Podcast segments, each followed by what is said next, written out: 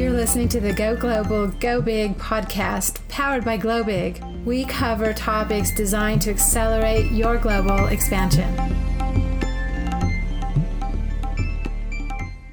Hello, you're listening to the Go Global, Go Big podcast powered by Globig. So today's topic is international SEO, and we have the esteemed Chris Ralph from Boulder SEO Marketing joining us here today. Chris, welcome to the podcast. what an intro! Hey, Anke, I'm so glad to be on the show here.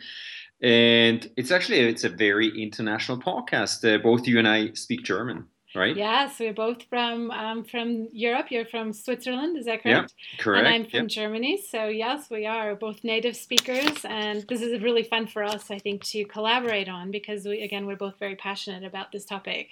Yep. So, Chris, tell me a little bit about um, Boulder SEO marketing as well as yourself. All right, great. So uh, I moved to the US, oh my gosh, back in 1996, 7, 8 ish, something like that. And then uh, my passion always was digital marketing, online marketing. I ended up becoming a marketing executive here over in uh, Boulder, Colorado. And then just about five years ago, I had it with being an employee. Uh, I taught myself SEO over a period of probably like 20 years. And then I started my own little uh, SEO consulting and training agency, and it bloomed into what is now like an international SEO agency. And more and more, uh, I'm doing international SEO. I started as a local SEO company, and with my background in localization, translation, and online marketing, it was a natural fit to uh, delve more into the international part. So I'm, I'm very excited about international SEO you know our listeners too I, are finding that international seo is it's one of those things that everyone knows is really important but it's somewhat elusive and a little bit scary. So i look forward to kind of unpacking that and and taking it uh, and making it into you know bite-sized chunks so that everyone can really one understand it better and really have kind of a strategy to to move forward with. So so on the agenda, and this is some, you know, what I'd love for you to go through is really kind of give us an introduction. You have this wonderful presentation around the five pillars of SEO that we will share with our listeners.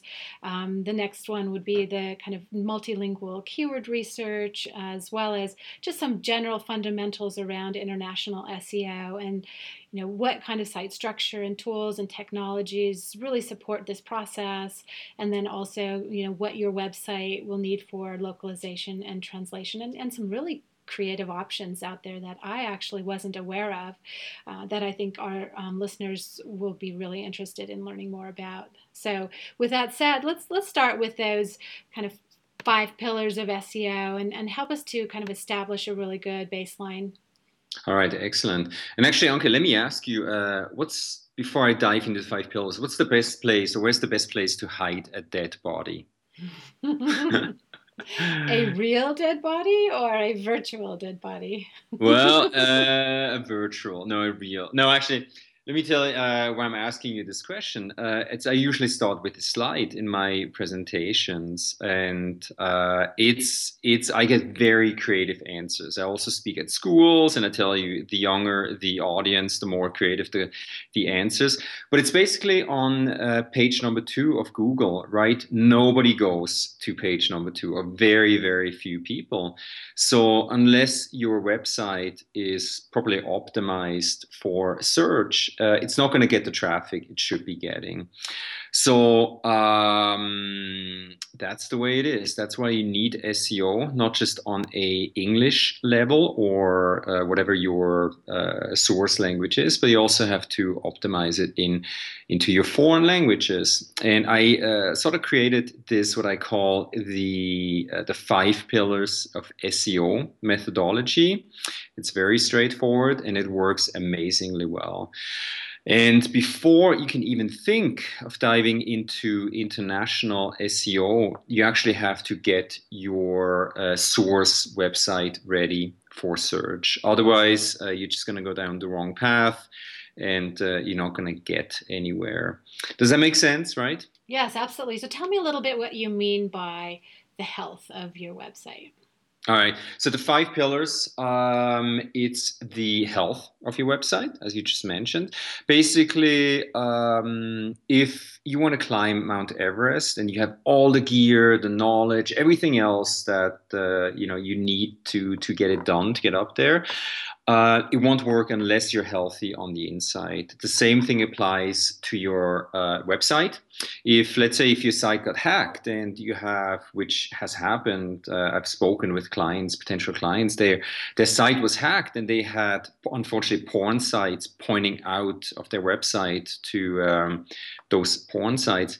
Uh, Google doesn't like that so really your website has to be healthy from the inside. You're going to lose a ton of seo points if that's not the case. How often do you see that? Do you see that fairly frequently that there are technical issues um, that can really um, impede the seo opportunities yeah, I would say probably 80% of all websites wow. that we work with, they have technical issues and they can range from minor to, you know, medium, but I would say mostly most of the websites we deal with, they're like in the you know minor to medium and uh, then we that's one of the first things that we fix the technical issues take care of that stuff then we can move on to uh, the functionality of a website. That's the second pillar. Uh, so Google pays a lot of attention how people interact with your website. You know, if they get to your website, do they consume pages? How long do they stay around? Do they download stuff? Uh, so that's the whole engagement part that uh, you will get a lot of SEO points if uh, people actually like your website, if they integrate, engage with it, come back do what you want them to do, right? So that's the second pillar. Um, do you have questions about the functionality the website? Will we be going further into this through the um, podcast, or should we address it at this point? Well, let's uh, let's address it now and maybe also talk about it a little bit later on. Um, so, Anke, as you're probably aware, uh, Google recently had a mobile um, algorithm update where Google made it very clear, hey. Unless your website is optimized for mobile, we're gonna give you less SEO points. So my advice, or probably the best advice in terms of functionality on this podcast, make sure that your website is mobile friendly. You will lose rankings in Google searches and lose organic search traffic. And is that primarily through responsive design or the screen size changing or what are some ways for it to be mobile friendly if you're yeah i mean the fact is that uh, actually mobile searches have overtaken desktop searches worldwide or they're just about to so it's very simple. Your website has to uh, be mobile friendly in terms of somebody, you know, viewing your site on a cell phone, uh, on a tablet, etc. And yes, responsive design is a great start. Um, and you're probably good if at least your website is optimized for responsive or like if it has a responsive design. Mm, interesting. But there probably are even more sophisticated things that you can do to make yeah. it mobile friendly yeah if you have a lot of money or if you have enough money to spend uh, you know get a mobile version of your website. Uh, you could even uh, tomorrow I'm, I'm on a panel where we talk about uh, you know you may even want to get an app for your business. Uh, just think about think a little bit ahead. Uh, we are going mobile and it's it's we're going so fast mobile so you need to be ahead of the curve. Uh, it absolutely has to be mobile friendly your website. Yeah you know some of the things especially the asian market is um, to where they really are hardly using pcs or at least certain generations are. They are really doing everything on their mobile devices and and that's so important. You're absolutely right. Yeah yeah, so that's a huge part of the uh, the functionality of a website. Um, then the the third pillar is it's called on page SEO. It's basically anything that you can do on your website, starting with keyword research, uh, meta tags, uh, alt mm. image tags, uh, hyperlinking, content marketing, anything that actually happens on your website. Uh, so that we can tell Google, hey, look, this is who we are. We want to be found for these keywords. Uh, please send us traffic. So that's uh, on page optimization. Then the fourth pillar is off page optimization. Very few people understand off page SEO. In short, it's basically anything that you can do outside of your website to let the uh, search engines know that your website is relevant for certain keywords uh, for your business. And that can include uh, high quality directory listings, uh, press release strategy, backlinking strategy, etc., etc. Anything that happens outside of your website. But there's still digital strategies that then link into your site. Is that kind of a high level? E- yes. So let, let, me give you an example. Um, I I look at you know what companies does Google invest into because you know I don't want to claim that Google gives those companies preference in terms of search, but um, you know I found out that Google invested into a company called About.me, About.me, and you know I claimed my my listing and uh, I optimized it for my key terms and I linked it back to my website and uh, it's it's working really well. So that's a uh, off-page digital digital strategy part of you know uh, you just have to think about right? That is very interesting. Does do companies have the option of claiming as well or is it then at an at an executive level or as an individual yeah so it's basically you can claim an individual page for a person and you can also create a company page which uh, i do for my clients uh, both for the executives and for the company. Very smart. Oh, okay. yeah. Yeah. Um, and then the last pillar is social media marketing, a very often neglected piece of the puzzle. Some, uh, especially when I talk to executives, they just don't they don't want to deal with social media marketing. They think it's still a fad. They think it's a you know it's it's a it's a pain in the booty, so to speak. But you know, it is a, a vital part of SEO. Uh, as soon as you promote a blog post through Google Plus or Twitter, it's it's indexed in Google's database because Google um, will uh, do partnerships with, uh, for example, Twitter. Now, trending tweets are appearing in the search engine results pages. So you bet, you know, uh, as soon as I promote something on Twitter, etc., it's in their database. So it has to be part of your SEO strategy. Is that true for all social media or is that true for I mean obviously with Google Plus there would be a really tight connection but it sounds like with Twitter uh, even Facebook, LinkedIn, Instagram what is really just the primary ones or even broader than that socially? Yeah. So i found that i mean definitely google plus right? Then uh, twitter since they just struck a partnership uh, linkedin and slideshare. Those yeah those are the four that i know are working for my clients. You know slideshare i think may be one of those often forgotten but really valuable seo tools isn't it? Oh man, um, yes. So actually, I figured out how to optimize SlideShare for SEO, and it's awesome to take away page number one listings from your uh, competitors. So if you do, you know, if you would do a, uh, a search for SEO training Denver, you'll see what I'm talking about. There should be a listing, probably four or five, uh, which is a listing to my SlideShare company page. So I'm taking valuable space away from my uh, competitors. Excellent. All right, Globig listeners, there's a really big tip for you to get some market share by, you know, really optimizing your social channels as well. Absolutely. Absolutely. Excellent. So let's talk a little bit about how Google works and really building this, what you call the digital marketing credit score. Tell us a little bit about that. All right, cool. Great question. So, uh, Google has a very bold mission, right? They want to organize the world's information and make it universally accessible and useful. If you think about it, every day, millions of billions of pieces of content are being added to the web. So, how do you make sense of all of this stuff, all of these words, bits and bytes? So, um, I mean, Google has an algorithm, right? It has right now roughly about 250 signals in uh, in the algorithm. With uh, they're adding sub signals, sub uh, algorithms within the main algorithm.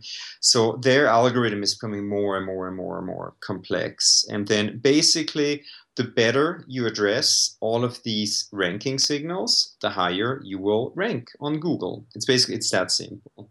So Google will sort of assign um, what is known as a um, sort of like a you know like a credit score. People in the US know what a credit score is, and they do exactly the same thing. They basically assign a digital credit score to your website and digital assets that are out there. So the better you know you address all of those signals, the more points you're going to get. Therefore, you should rank higher in Google's uh, algorithm. Is this something that you can tell what your credit score is and you can see when you've made improvements, or do you have to just uh, guess based on doing best practices? Yeah. So basically, you can uh, put all of these 250 something ranking signals onto these five pillars that we discussed before.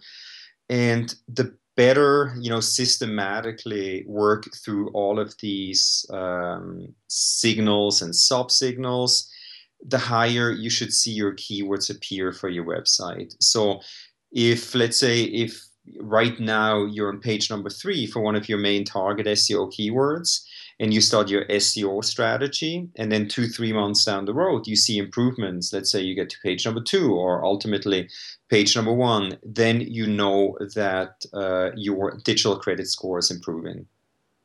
Very good. So it is really a scientific sort of a thing you can pay attention to. You can have really specific objectives and and really work towards, which I think is great because with marketing there are so many things in that you don't have that opportunity, you know, to be that methodical and yeah. strategic around.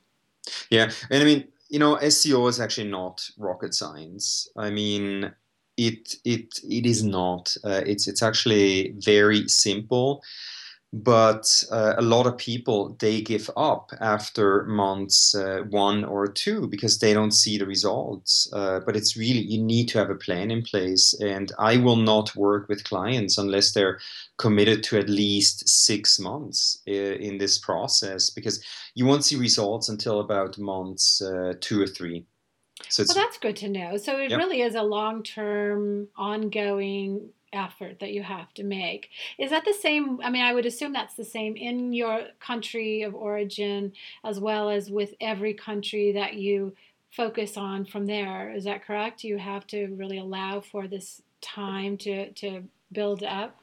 Absolutely. Um, uh, people fail because they think they can throw a little bit of money at SEO. You know, just do it in a you know two weeks or a month, and then nothing happens they give up and then they it's of like they retract. Same thing you know if you delve into international seo you better have to be prepared to actually put a lot of effort into you know multilingual content development. Do all the things that you also have to do for your english seo you know that's a really great segue into you know let's let's take some of those things and kind of look at the things that we actually do need to do for uh, international SEO. You know, starting with I'm assuming you know keyword research and just a general understanding of where your site is currently with any sort of international mm-hmm. customers. So let's do let's talk about keywords specifically and how to research them and how to implement them well.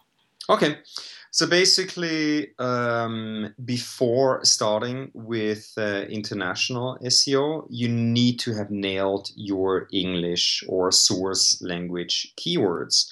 There's a, a tool, a free tool call, called uh, Google Keyword Planner. It's part of Google AdWords.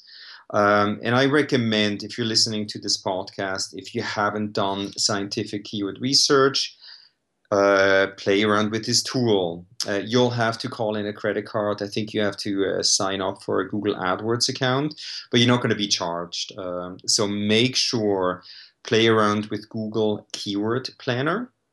Uh, basically, you can find out, you know, how many people are searching for you know in my case i do a lot of seo classes in denver so i went to the tool keyword planner you know i typed in SEO classes Denver. And then I know exactly how many people are actually searching for, ex- for this exact same term. So I can determine is this a good market for me? Do I want to invest my energy into offering SEO classes in Denver? The great thing is this tool will also give you uh, related keywords. Let's say social media marketing workshops, Denver. Um, SEO training, Denver, etc. So you can sort of figure out, you know, what's your potential, what's the the market volume that you can work with, and then you want to pick the keywords that you think you can optimize for in a uh, you know in a time frame that allows you to put the effort into. How many keywords should someone be focusing on? Is it a bunch of keywords on every page? Is it a couple of keywords a site? Like Mm-hmm. Give, give me a sense of, of what's realistic for a small business, medium, large business. Okay, small business, uh, let's say we're talking about a website with maybe 20, 30 pages. You know, I wouldn't optimize or try to optimize for more than 20 to 30 keywords. Medium sized company, let's say in, you know, a couple of hundred uh, ranges of pages maybe I mean, it, it also depends on a variety of factors, but you know, try to stick to maybe 50 to 60 keywords. I mean, obviously, the more products or services you offer, the bigger the variety of your keywords, right? And then we have a multilingual big corporations. It you know, you may end up having to optimize for hundreds of keywords. Well, and I was thinking especially e-commerce sites probably yep. as well as maybe media sites where they really have this vast uh, genre of things that they talk about and, and they probably want to optimize for a lot of those but for most sites they're really in an industry and they really have a focus and so narrowing it down to some really specific keywords may be the best way to approach it is that a reasonable yeah thought? So I would say start small.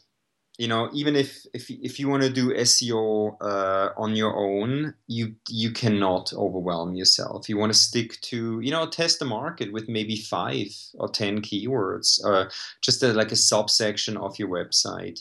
See if it's working, and then expand. Um, and don't just go for the big keywords that have you know thousands of searches uh, try to find a little bit longer tail keywords that have a little bit less searches, but it's probably easier to rank uh, higher in a shorter amount of time. You know, I was actually going to ask something about that. So when you do a keyword search and you, let's say you see, you know, 50 to 500 searches a month, but then you have these other things that are thousands, if not hundred thousands of searches a month are the smaller keywords often easier to optimize for? Uh, usually, yes. Right, less people are searching for those keywords. Um, so if you create really high valuable content around those keywords, there's a good chance that you may appear higher in Google searches. Um, let's say if we take a, a very broad keyword, cell phone, right? It's probably thousands of searches every month, but you know, what is the intent of the searcher? So you always have to think about the intent of the searcher and the keyword. Um, and then it's it's going to be clear very fast. Okay, somebody searching for this. What's their ultimate goal? Do they want to buy it, or do they want to do research? Or uh, if you get clarity about this, uh, it's you're on the right track you know, I want to share with our listeners that there is a really nice presentation that you created that will accompany this podcast that everyone that's um, listening to the podcast will also have access to that goes into you know you have some visuals and and kind of how to and step by steps on the slides. So that'll be helpful to support a lot of the keyword research conversation that we're having right now. Great absolutely all right, so let's say you've identified your um, 20 to 50 keywords. You you have a sense of what you're doing within the U.S. Let's now we want to take that somewhere uh, into another country. How do we approach it from there? All right, so now the tricky. So English SEO is easy, right? Now you multiply that by 10, 20, 30 languages, it gets tricky. So what I recommend, start with one language. Um, you could keep it in-house, but you need to have the resources available. Uh, you and I'm not gonna lie, you will most likely have to engage with you know somebody like me, somebody uh, that knows international SEO that has the resources available uh, to do the keyword research. So usually, what we do, uh, we first optimize uh, our client's English website, so it's 100% optimized for the uh, source language then we take the the 20 you know target SEO keywords and we transcreate them into the foreign language version. There's a pretty cool tool called Google Global Market Finder. If you just do a Google search for Google Global Market Finder, you'll find the tool. It basically uh, you can type in, let's say, you know, cell phone into the keyword box and then pick from a pull down menu what uh, languages you'd like to find out what this uh, keyword may get translated into and boom there we go you know so this tool will give you ideas hey okay cell phone in germany uh, you know people are searching for handy or Natel you and I are familiar with these keywords, right? But here in the US, nobody would think about uh, that this is actually, you know, related to cell phone. Uh, so we start with this tool, and then we have trained linguists that are uh, familiar with SEO, where we do the keyword research in again Google uh, Keyword Planner, where we uh, get the data from those specific countries and we look at recommendations from Google. Hey, you may want to think about this keyword. You know, here's a related keyword. And then we do Google searches. You know, what does Google actually display for those specific keywords that we think are working? So it's a lot of research, and uh, that's what it takes. So per keyword, we usually spend, I would say, anywhere from you know 15 minutes to maybe 30 40 minutes until we have nailed down the right keyword and within google they have an opportunity to get related keywords as well or does that automatically show up when you do a keyword search yeah, both uh, uh, Global Market Finder and Keyword Planner will show you related keywords. Are there other tools that you like for these sorts of services as well, or do you feel like Google offers um, really good free services? You know, there are a ton of tools out there. I personally I stick to Google products because it's the um, you know it's the search engines I opt the search engine I optimize for. Um, but just do a search for keyword research tool or tools on Google, and you'll find a vast variety of other tools. Um, I know what's working for me, so I'm sticking to uh, you know what I know is working. Well, and like you said, Google is really the the leader globally, and it's a free tool and it's a great tool, so it makes a lot of sense to yeah. use that. I mean, you know, if you're dealing with Russia or China, uh, Russia, the the prominent search engine there is Yandex, and China, it's Baidu. So I recommend uh, going into those tools uh, to do the, the, the research there. Uh, I mean, you have to look at uh, you know where is Google dominant, and you know work with the appropriate search engine tools available. Absolutely. Yeah. All right. So now we've got the keywords, um, both in different languages. What's the next step?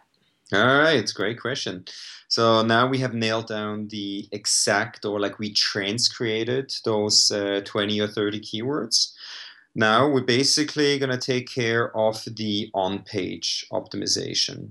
All right, so we're going to transcreate all of the, the title and uh, description tags and the, the keyword tags. Basically, every page has uh, meta tags consisting of title, description, and keyword tags. So we create those. Uh, then we need to, if the content has already been translated, we have to go through, do a light edit, make sure that we include the right keywords. You know, we're going to hyperlink to other applicable content on the website. Uh, so it's really, we're going to take care of the on-page optimization, make sure that all the keywords are being put in place where they should be put in place. Um, then we have the client review and approve the, the content that we just edited. Um, and so that's basically the, the very, very basic on page optimization process, just to make sure that we place the right keywords uh, throughout the website. Absolutely. And then would the next step be the um, offsite optimization as well? Yeah, I mean, uh, if if the website has been professionally localized or translated by a vendor, you also have to make sure that you update the glossary and the translation memory. So those are more more details that we're probably not going to cover in depth in this conversation. Um, but then, of course, before you go into off-page optimization, you know you need to implement an ongoing multilingual content development strategy. Um, just placing your keywords on your website, you know, it's going to help, but it's not going to make a huge difference. So you really need, you need to have an ongoing plan um, that you need to execute on a regular basis and very important, probably the most important thing, ongoing multilingual content development. All right. Which then would mean mm-hmm. you need native speakers and native bloggers. Do you have blogging services that you work with in different countries to do that, or? Yep. Okay. Yeah, so I have resources where uh, you know we develop multilingual content that's optimized for search. Interesting. Yep. So again, listeners, that's. Uh, it might seem overwhelming to think about having a really robust content strategy for different countries, but there really are great services out there to help you with this if you do not have the internal resources to handle that. Because that's a that's a big job. As you know anyone who's managed a blog or tried to continue creating content not only do you have to be really creative constantly but to then do that in multiple languages is a it's a big job so oh, it's a huge task, and you know, to be honest, most uh, companies shy away from it. They will do the basic on-page optimization on their multilingual uh, pages, but then they simply stop because they they're not prepared to handle the uh, you know the work. So you know you can outsource all of these tasks but it's going to cost money but it can it can be very lucrative in terms of you know getting those rankings in all of those languages yeah and it would seem that if your strategy is truly to be doing business and doing business well in a country that having an, a, a larger content strategy and seo strategy is really important i don't know how you would get around that yeah. and be successful so no, absolutely. And you know what? Uh, I recommend get started maybe with uh, a blog post a month or maybe a couple of blog posts a month. And then, um, you know, we can properly, uh, you know, transcreate or translate and optimize press releases. You know, start small. Don't overwhelm yourself. It's it's it's a it's quite a bit to manage. Um, but if you start small and then expand as your uh, resources allow, that's that's probably a good uh, tip or that I can pass on here. Yep. So now we've covered quite a few different topics. One more that I think is really important that I'd love for you to talk about is so you have content, you have your keywords. How do you structure your website? so that it can really one that Google can and any other search engine can recognize that this is a site for France or this is a site for China or for mm-hmm. Germany. I imagine there are lots of different ways and and how do you do it? What are some best practices and what do you need to think about pros and cons about the different ways you can structure your site for international content and SEO? All right, great question. So you have probably three three options or four something around there. Um, so you can let's say my business name is uh, boulder seo marketing. I chose the dot com uh, domain. Uh, you could, if you're a big multinational corporation, uh, you could, you know, let's say you could choose globig.fr. Uh, okay, if you wanted to go into France, you know, you could uh, choose globig.uk, globig.de. So basically maintain a website for all of the countries that you want to dominate. So that That's means a, you have to buy the domain name, you yeah. host that domain name, and you host really an entirely separate site for each country, is what you're saying. That's one way companies do that. Yeah, I mean, look at Google. I mean, that's the model that Google deploys because they have, you know, very country specific um, marketing strategies. So if you're a big player, if you have in-country teams that have an in-country marketing strategy, that's probably the way to go. Uh, but then it's going to be a very decentralized uh, SEO strategy. So that's also something to think about. Um, you know, um, I read once, and I'm not sure if this is correct. Maybe you can help me. Is you should then also be hosting on a um, server in that country. Yep. Is that correct? So let's say we are doing globig.de. So DE is the German extension for mm-hmm. a domain name. Would I then want to have my server and be hosting that site in Germany for them to recognize that that's truly a German site? Is that correct? You know, that's the best case scenario. That's the way it should be done. Uh, absolutely. Um, I see that some companies they will register a you know .de domain, but then the servers are in the US or in Asia somewhere, and you're just going to confuse Google. That's that's just the way it is, you know. So if you want to be, if you want to do it right, uh, set up a .de, uh, a .uk site, but uh, then host it as well in the uh, appropriate countries. So now Amazon and some of the larger hosting companies, they have servers in many, if not most countries, so that they can do that for you. Is that correct? Absolutely. Yeah. yeah. So in other words, you wouldn't have to have 10 different vendors if you have different country sites. If you have a larger company that can provide you with the hosting in that country as well. Oh yeah, you know, just uh, go with a bigger service and tell them, hey, look, I want, uh, I you know, an IP associated with this country.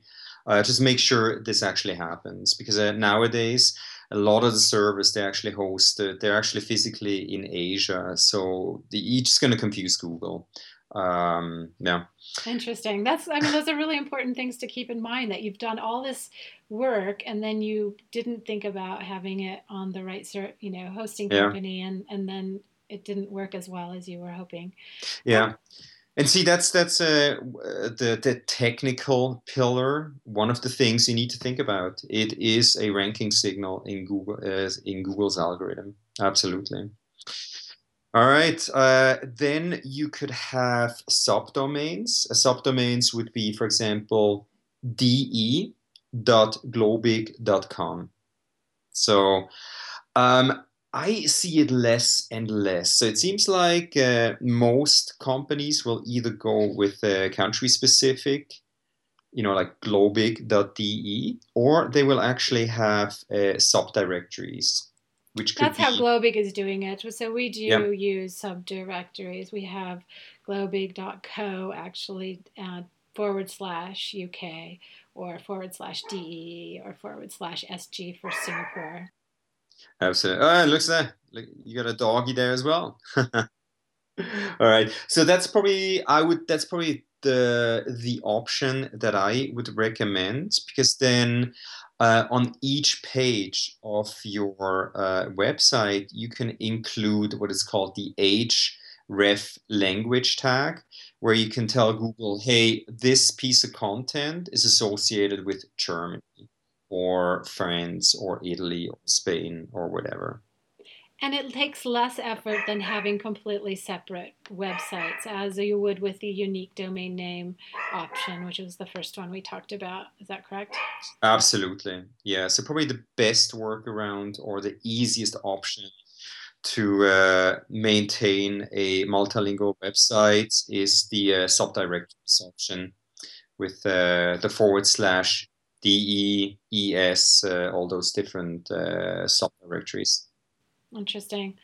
You know, I would listen to a podcast that Chris um, hosted a, a, while back, and he had this very, very interesting fourth option that he's going to share with us now that I was not familiar with. And I had done some extensive SEO work, with years ago, but this was not an option at that time. And this is a very creative option. And, and Chris, share with us a little bit about this kind of new mm-hmm. approach that companies are considering.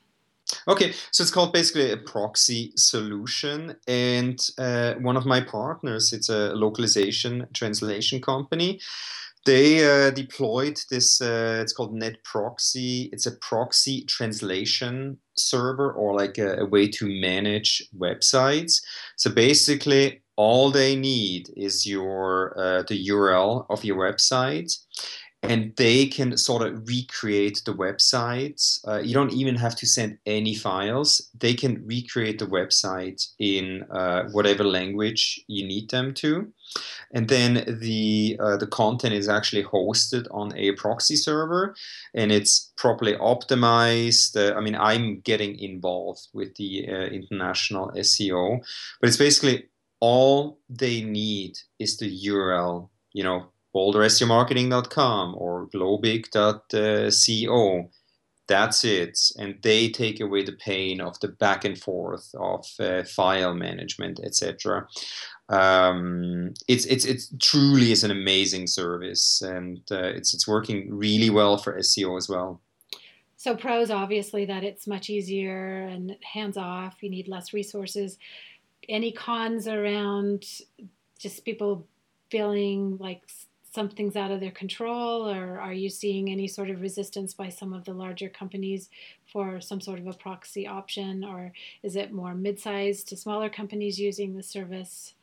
You know, it's definitely more mid-sized to smaller companies uh, because you know it's it's not like a control issue. I mean, the content is not hosted on your server, right? Sure. Some it sits somewhere else. So, what if something happens? Um, I mean, it's an extremely stable solution. I've not heard any complaints or any, um, you know, anybody dealing with any major issues. But of course, you always have to think that something could happen. Um, I think this makes perfect sense for many, many size companies. I think that it's a very, very elegant option, and I think you'll find. I, I imagine we're going to see a lot more of this um, in the future as international SEO becomes more and more important part of, of people's overall strategies. So Oh yeah. No, I mean, you know, think about it. I mean, I personally I have nothing on my desktop anymore. Everything's in the cloud. You know, I use Dropbox. It's exactly the same model. So once you buy into that concept that, you know, your stuff is not physically with you anymore, it's easy to let go. And you know, I tell you, uh, I travel worldwide. I, I rely on uh, you know cloud services, and it's exactly the same thing. And definitely, uh, time to market is way faster with uh, a proxy solution, and um, yeah, it, it works remarkably remarkably well. Very very nice. Well, I think these are all excellent options, and uh, we've I think gone through I think the overview of international SEO. Are there any other aspects that you feel like we should um, touch on, or uh, would this be a really good time to invite people to download your presentation, take a look at your company, and also the the Globig platform for additional um, international SEO guidelines, if you will? Absolutely. Uh, I guess my advice would be, um, you know, if you want to go international, if you want to do international SEO, it's always great if you have an in country resource that can help review content that, let's say, if you outsource services to somebody like us, uh, we want to make it teamwork. You know, we really rely on our clients uh, for their product and services knowledge. We cannot just know everything, so it's always good to have in-country resources that you know can help us help our clients. That's uh, probably one of the most important parts of uh, international SEO to succeed. Absolutely. All right. Well, Chris, I want to thank you so very much for being on the Globig podcast today. Again, Chris Raulf with Boulder SEO Marketing and international SEO expert. Um, thank you for joining us. And we look forward to um, having you on the next Go Global, Go Big podcast. All right. There's a blast. Thanks a lot, Anke. Thank you. Bye bye. Bye bye.